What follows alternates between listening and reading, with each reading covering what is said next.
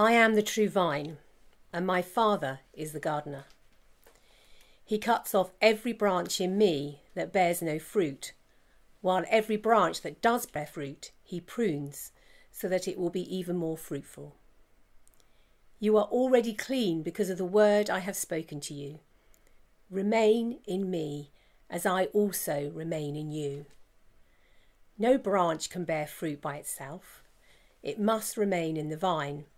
Neither can you bear fruit unless you remain in me. I am the vine, you are the branches. If you remain in me, and I in you, you will bear much fruit. Apart from me, you can do nothing. If you do not remain in me, you are like a branch that is thrown away and withers. Such branches are picked up, thrown into the fire, and burned. If you remain in me and my words remain in you, ask whatever you wish, and it will be done for you. This is to my Father's glory that you bear much fruit, showing yourselves to be my disciples. As the Father has loved me, so I have loved you. Now remain in my love. If you keep my commands, you will remain in my love, just as I have kept my Father's commands and remain in his love. I have told you this so that my joy may be in you and that your joy may be complete. My command is this love each other as I have loved you. Greater love has no one than this to lay down one's life for one's friends. You are my friends if you do what I command. I no longer call you servants because a servant does not know his master's business. Instead, I have called you friends, for everything that I have learned from my Father I have made known to you. You did not choose me, I chose you and appointed you so that you might go and bear fruit, fruit that will last, and so that whatever you ask in my name, the Father will give you. This is my command love each other. 20 years ago, or nearly 20 years ago, Melissa, who just read, and I were buying a house on a street called Church Rise in a town called Chessington, south of London. This house truly deserved the name a project. Uh, it had uh, no central heating. It hadn't had heating actually for about 12 years. It had wood chip on the walls and dangerous polystyrene tiles on the ceiling. And the carpet was a sort of sticky brown that's usually reserved for old pubs and music venues. Two young men were living there in conditions that could only be described as a squat. And the house was a wreck, and that's why we were able to afford it.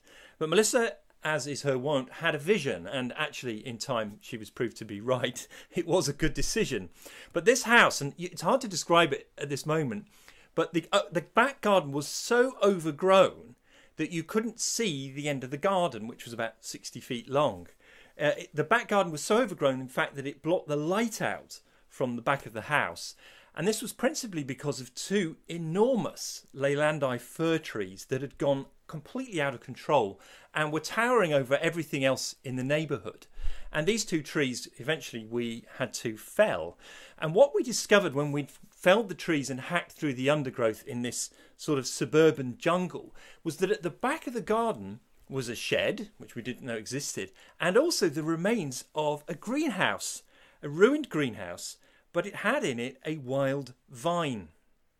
Now, when I heard that there was a vine in our greenhouse, I was momentarily excited at the thought of us growing our own grapes. But then I saw the vine and I was disappointed. This vine was spoiled.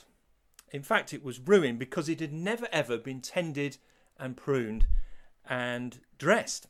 It was straggly and unproductive. It got in the way of its own light. It wasn't fruitful. So it never really produced many grapes that produced a few and they were very poor. Now, when we open John 15, we find ourselves in the middle of one of the most intimate scenes in the entire ministry and life of Jesus. We're reading a personal account, an eyewitness account of what unfolded on the night of the Passover meal. This is like walking on holy ground.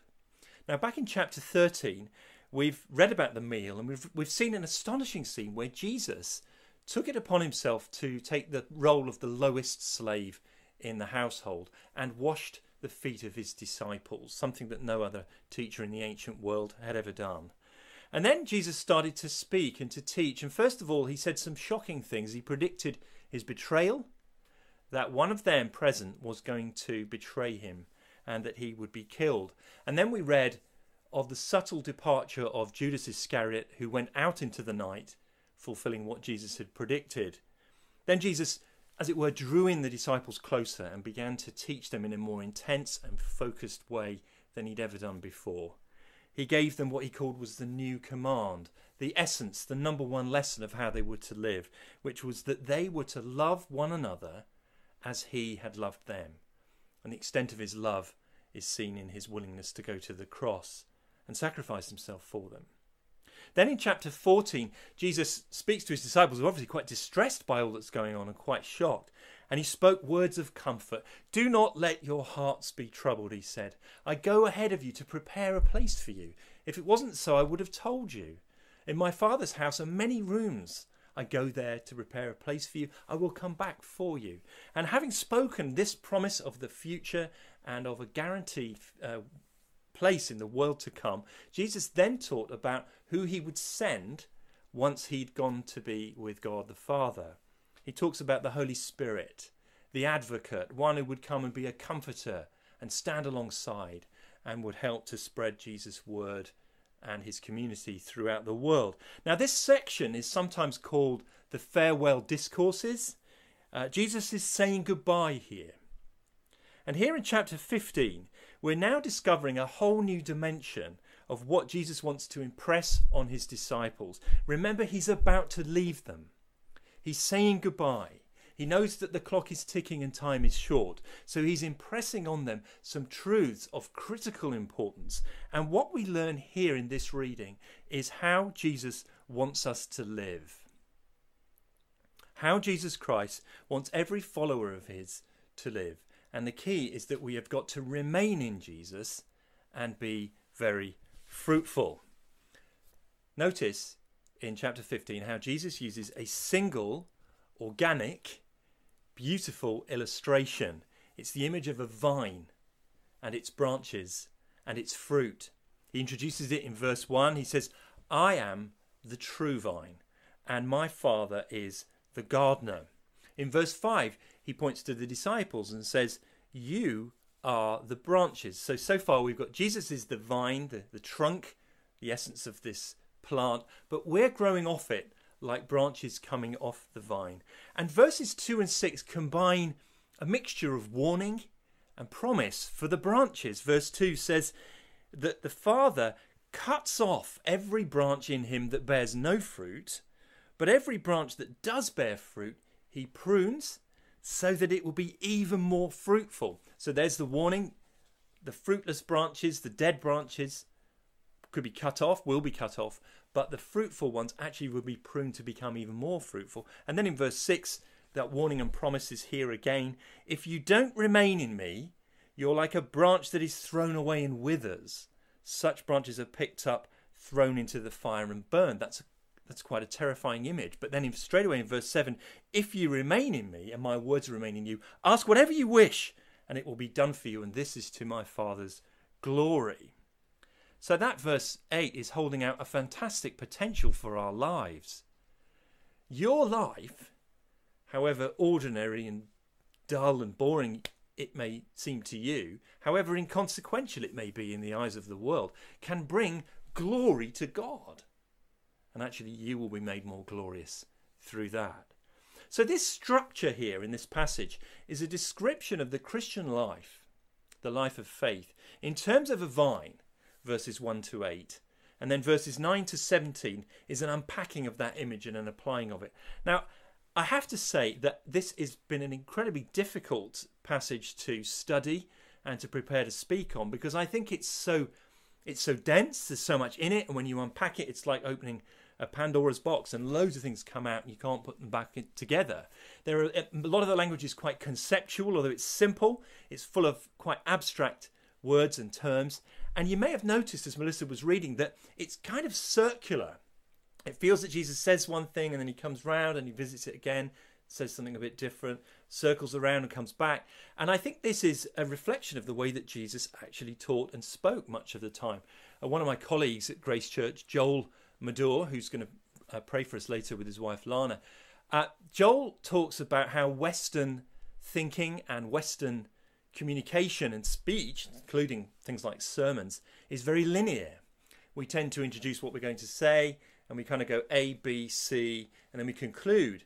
Whereas Joel says that in India, his home country, and in other parts of the East, people's thinking and speech is often much more circular. And so these two worlds, the West and the East, think and speak and communicate very differently. And I feel like, and I haven't read this in any scholarship, that when Jesus is preaching here and, and teaching, it feels very Eastern, very circular. And so, for those of us in the West, we do find this harder to relate to, but we're going to do the best we can today. This is how Jesus wants you to live, Christian brother, sister. He wants you to remain in Him and be very fruitful. Now, if you think about it, that actually is tremendously exciting. This means that being a Christian is not a boring life where you have less fun than other people.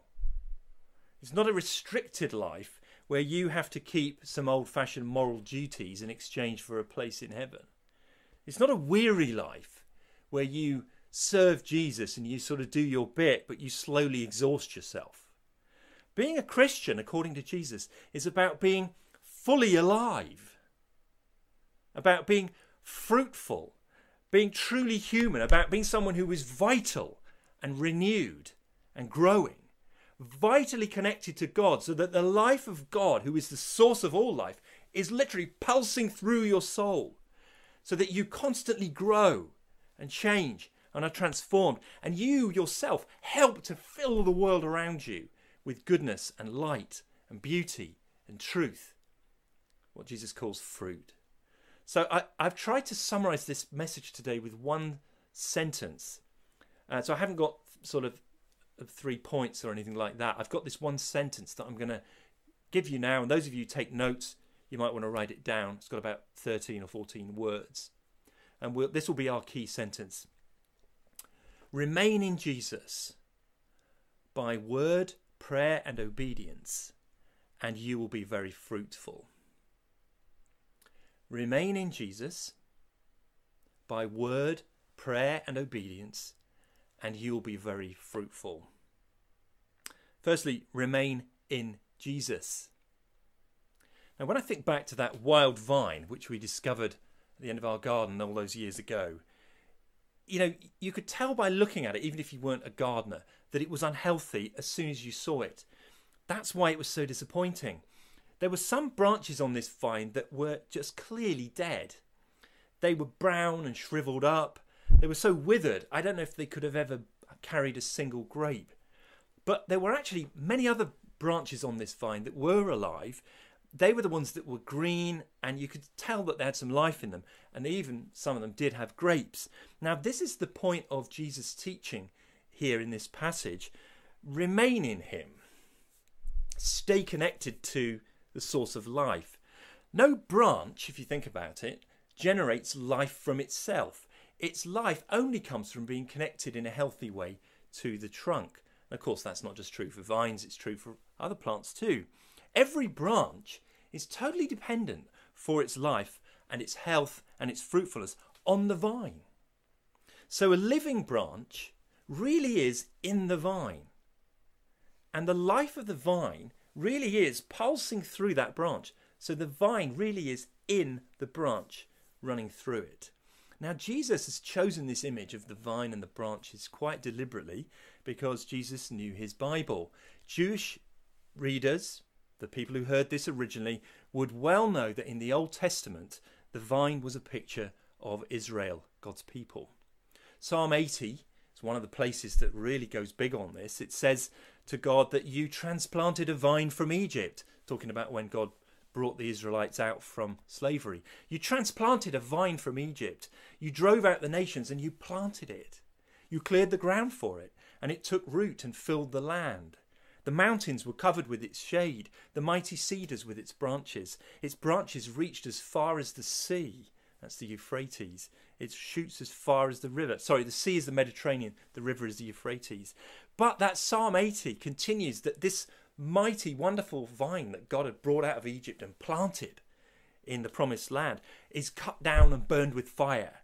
The walls are broken down. Wild animals, wild boars come in and sort of ravage it and eat it, and insects cling to it. And it, the psalm is saying that's what happened to Israel, God's people. Were wrecked. Now, why did God allow this to happen? The story of the Old Testament is the story of faithlessness and disobedient. God's people, although they knew his law and his guidance and his teaching, though they had the prophets to encourage them and warn them, sinned against him over and over again. They forsook the true God and pursued false idols. And to God, this was a deeply personal betrayal uh, on the level of an adultery. This was because they tried to go it alone and create their own DIY religion that served them and used God when and where they wanted Him.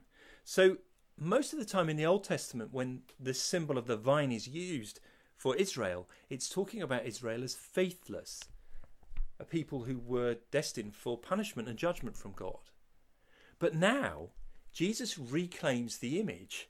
He, he says in verse 1 I am the true vine. He is the true Israel, the true people of God. And so those who are in Him, connected to this vine, will be different. They won't be faithless, they will be full of faith. They will rely on Jesus. They'll be constantly dependent on Him.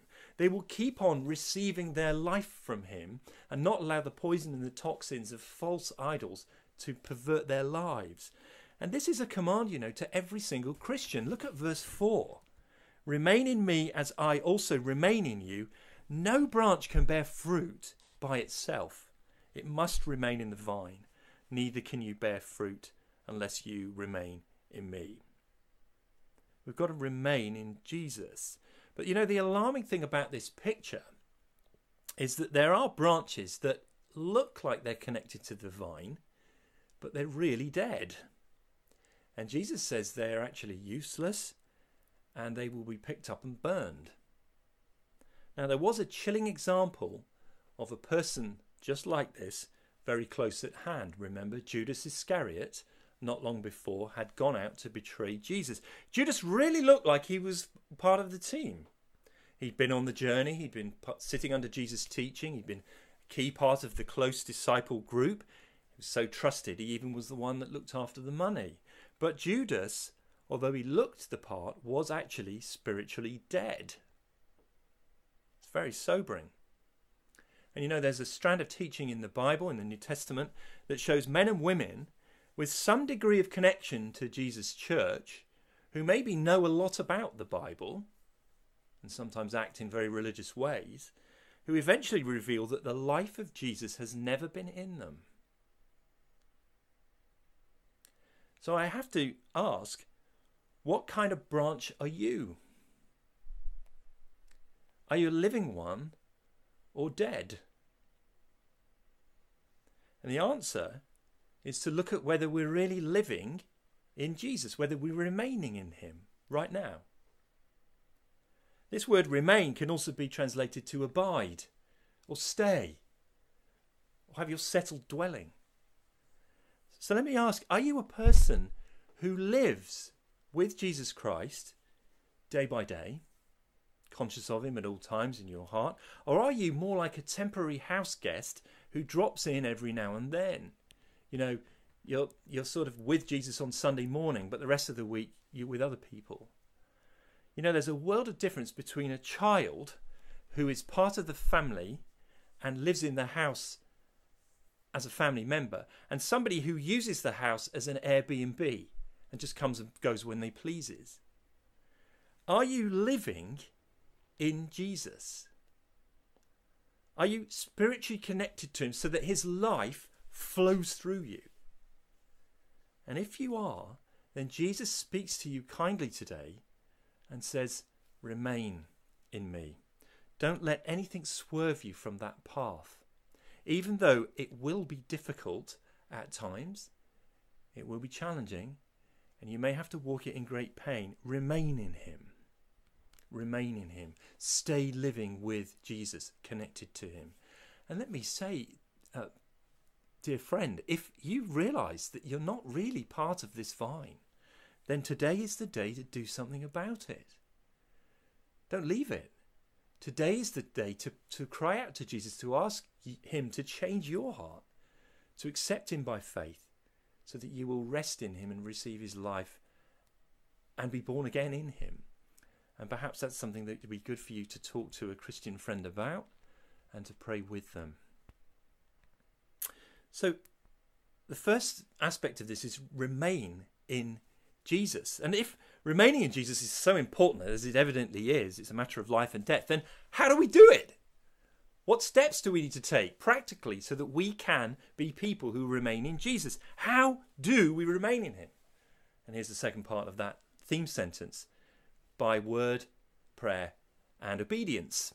Remain in Jesus by word, prayer, and obedience. So these three things are all in this passage and they're sort of scattered through it. And I'm going to circle around and have to deal with them quite briefly, and I'm sorry about that, but hopefully it'll be helpful to you. Firstly, you remain in him by word. Look at verse 3.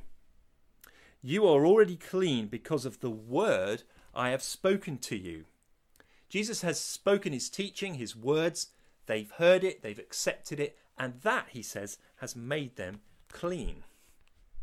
You see, Jesus' word is how you became a Christian in the first place. It's the only way anyone ever does by hearing his word in the Bible and responding to it in faith. Romans 10, verse 17 says, Faith comes from hearing the message, and the message is heard through the word of Christ.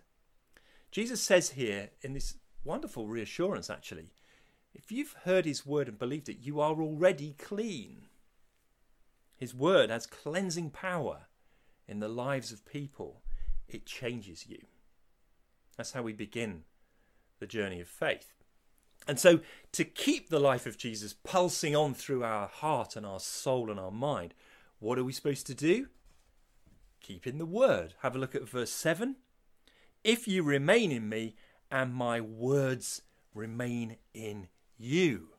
This is how we remain in Jesus. The first way is by letting his words remain in us, dwell in us, live in us. We don't just read and study and discuss and meditate on the Bible because it's interesting. And we certainly don't do it just because we feel we ought to, otherwise, we'll be bad Christians. We read and digest the Bible because without these words, we will die. We need them. One of the disciples once blurted out, Lord, where else can we go? You have the words of eternal life. That's our connection to Jesus. Our lifeline is his word. Don Carson, a very fine scholar and commentator on John, says this Such words must so lodge in the disciple's mind and heart that conformity to Christ, obedience to Christ, is the most natural thing in the world. So let me ask are you letting Jesus' words remain in you. Now, in some traditions, and it's a helpful practice, we talk about the morning quiet time. And that that is a very helpful practice. But whether or not you're good at getting up in, early in the morning and having your quiet time, the, the issue really is are you letting Jesus' words remain in you? Is his word your constant companion? Is it in your mind and in your heart and dwelling in you in such a way that it's constantly changing you?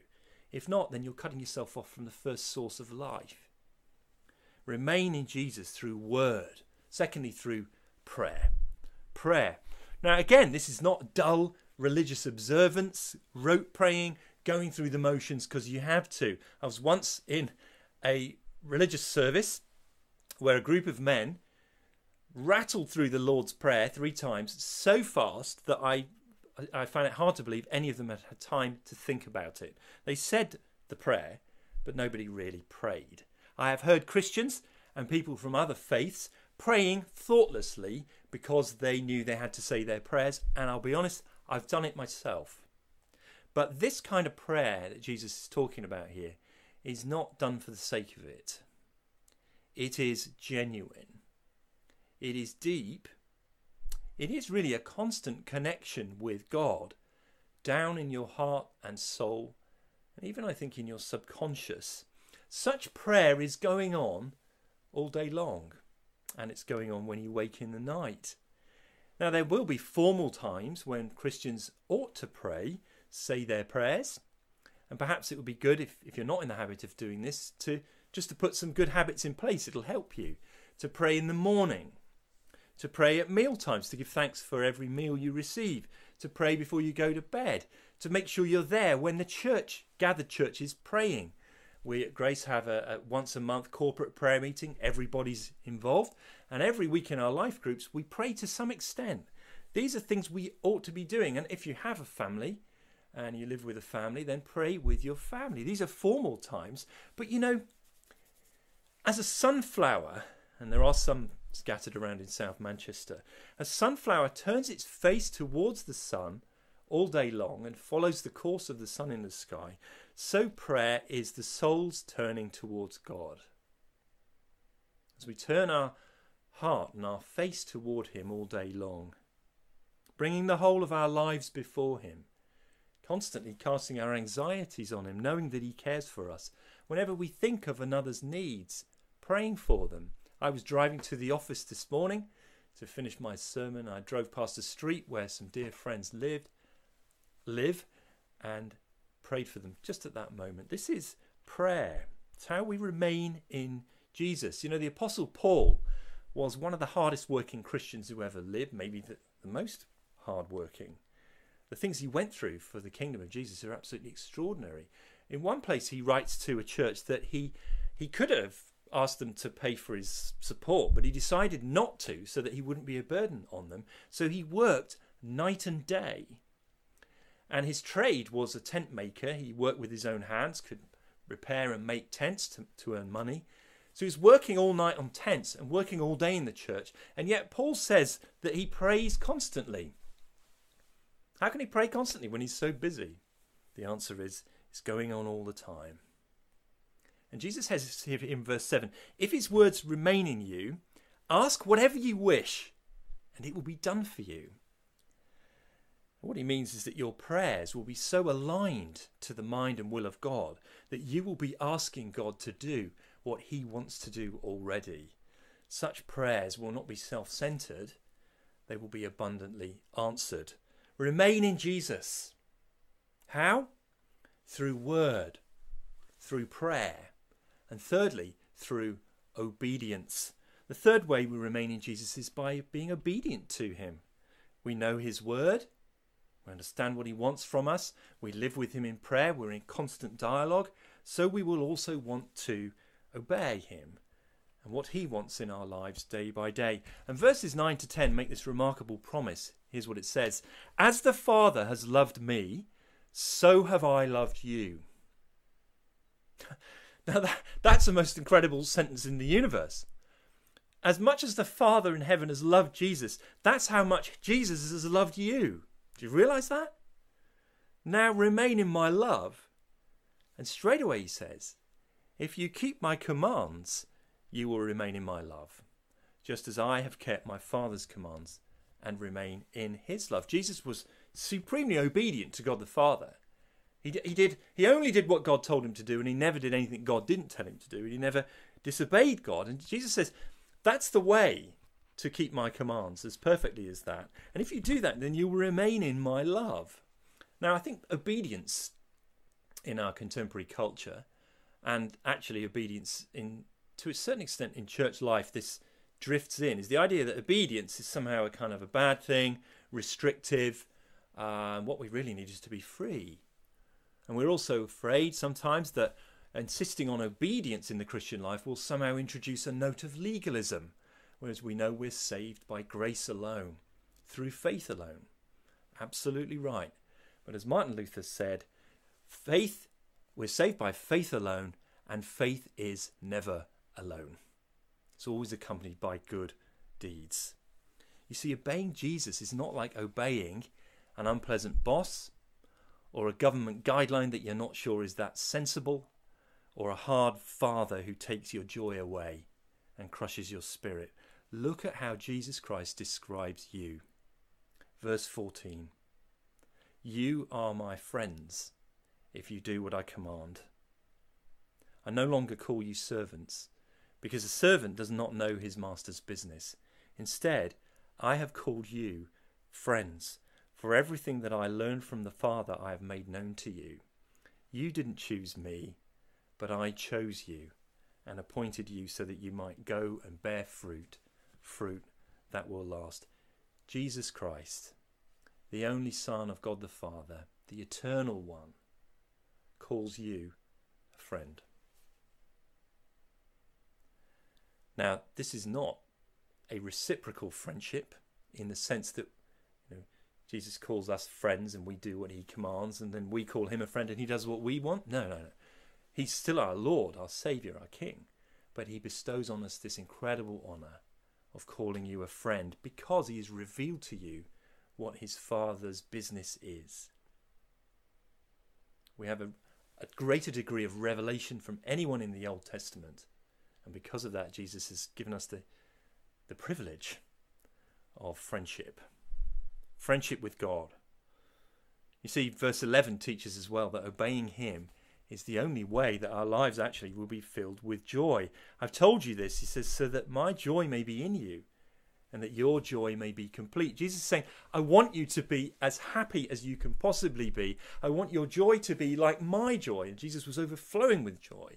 I want your joy to be complete and full. And so the, the, the way to, for you to be really joyful is to be really, really obedient to God. Obeying God is the shortest shortcut, the surest way, the guaranteed path to a joyful life. And, Christian friend, I may say this to you now if you are currently not experiencing God's joy in any way, it would be a good time today to examine yourself and see if there is an area of disobedience in your life that is actually cutting off the joy of Jesus from coming into your experience. Sin always makes us miserable. Sin is ultimately unhappy. And so, if there's a place like that, cut it off, repent of it, start afresh, and the joy, the tap of joy will be open and flowing into your experience again. Disobeying God, although it may lead to short term pleasure, is eventually always miserable. So, back to our theme sentence, and I'm nearly done. Remain in Jesus by word, prayer, and obedience, and you will be very fruitful. Very fruitful. Now, I started this sermon with the story of our wild vine in our ruined house on Church Rise in Chessington. But you know, about 20 minutes' drive away from that house was a very different vine. This vine is in Hampton Court Palace, one of the greatest British palaces. It's, it's known for its many chimneys. It was built by Cardinal Wolsey and then pinched off him by King Henry VIII. And in Hampton Court Palace is the largest grapevine in the world. This vine was planted in 1768 by a famous gardener whose name was Lancelot Capability Brown. And Capability Brown was, was an iconic gardener. He planted this vine and it has grown since 1768.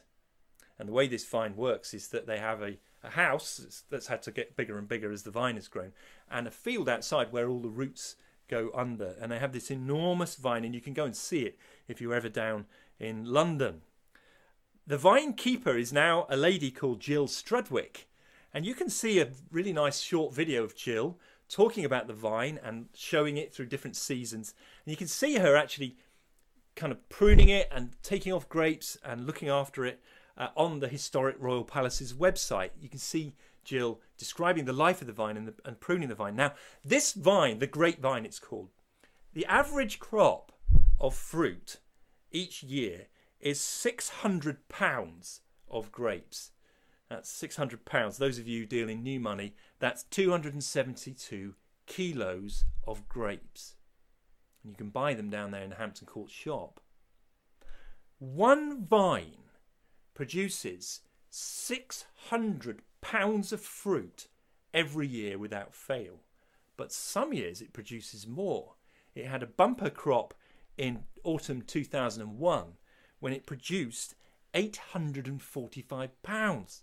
That's nearly 400 kilos of fruit. Now, that is a lot of fruit. Beautiful black dessert grapes. And let me say, I want my life to be like that. Not like the vine that was at the end of our garden. So, what's the fruit? Jesus doesn't say in the passage. He just says, Remain in me and you will bear much fruit. But you know, we would be unwise to reduce the idea of fruit to one thing.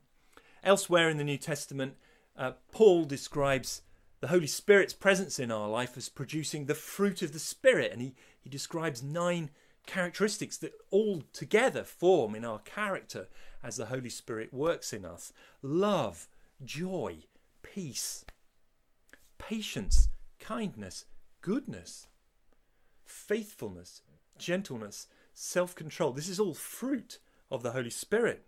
Every good thing in our character is fruit. But also, fruit is seen in our good deeds, our actions of love toward other people. That, that's fruit as well. And so is our witness to the watching world. At the end of this text, Jesus says, I've appointed you, chosen you, that you might go and bear fruit. And that going is usually associated with people speaking about Jesus to those who don't know him and witnessing to him and other people becoming Christians and following Jesus as well. That also is fruit. Our character, our good deeds, and our witness. But notice, if you want to bear a lot of fruit, what do you need? It's there in verse 2, and it's there a bit later. Let me read verse 2 again as we close. He, this is the Father, cuts off every branch in me that bears no fruit, while every branch that does bear fruit he prunes, so that it will be even more fruitful. Do you want to be pruned? Let's be honest, the idea of pruning is very painful. Yet the vine trimmer, in this case God the Father, has to do it it's necessary to keep a vine growing and helpful, healthy because the pruning cuts away dead branches and any superfluous growth. It clears away uh, things that would stop the vine being maximally fruitful and not getting to the light. It makes it more productive and healthy and happy. And God's work of pruning in our lives, he says here, is going to happen to every branch that does bear fruit. So if you are a fruitful Christian, God will be pruning you at some point. It's necessary. Pruning uh, clears away bad habits, clears away, burns away our sins, our impure motives, our attitudes, things in our lives that may be okay, but actually are getting in the way of us being fruitful. So, friends, let's be ready for the Father's pruning knife in our lives if you're going through a difficult time at the moment, can I ask you to reflect as we pray in a moment? Is God pruning me? Is He using hard and difficult things actually to make you more fruitful? Some things need to be cut away, and it's an intimate process. Tom Wright, the uh, New Testament scholar, professor in St Andrews University, writes these words the vine dresser is never closer to the vine, taking more thought over its long term health and productivity than when he has his knife in his hand. Let's pray.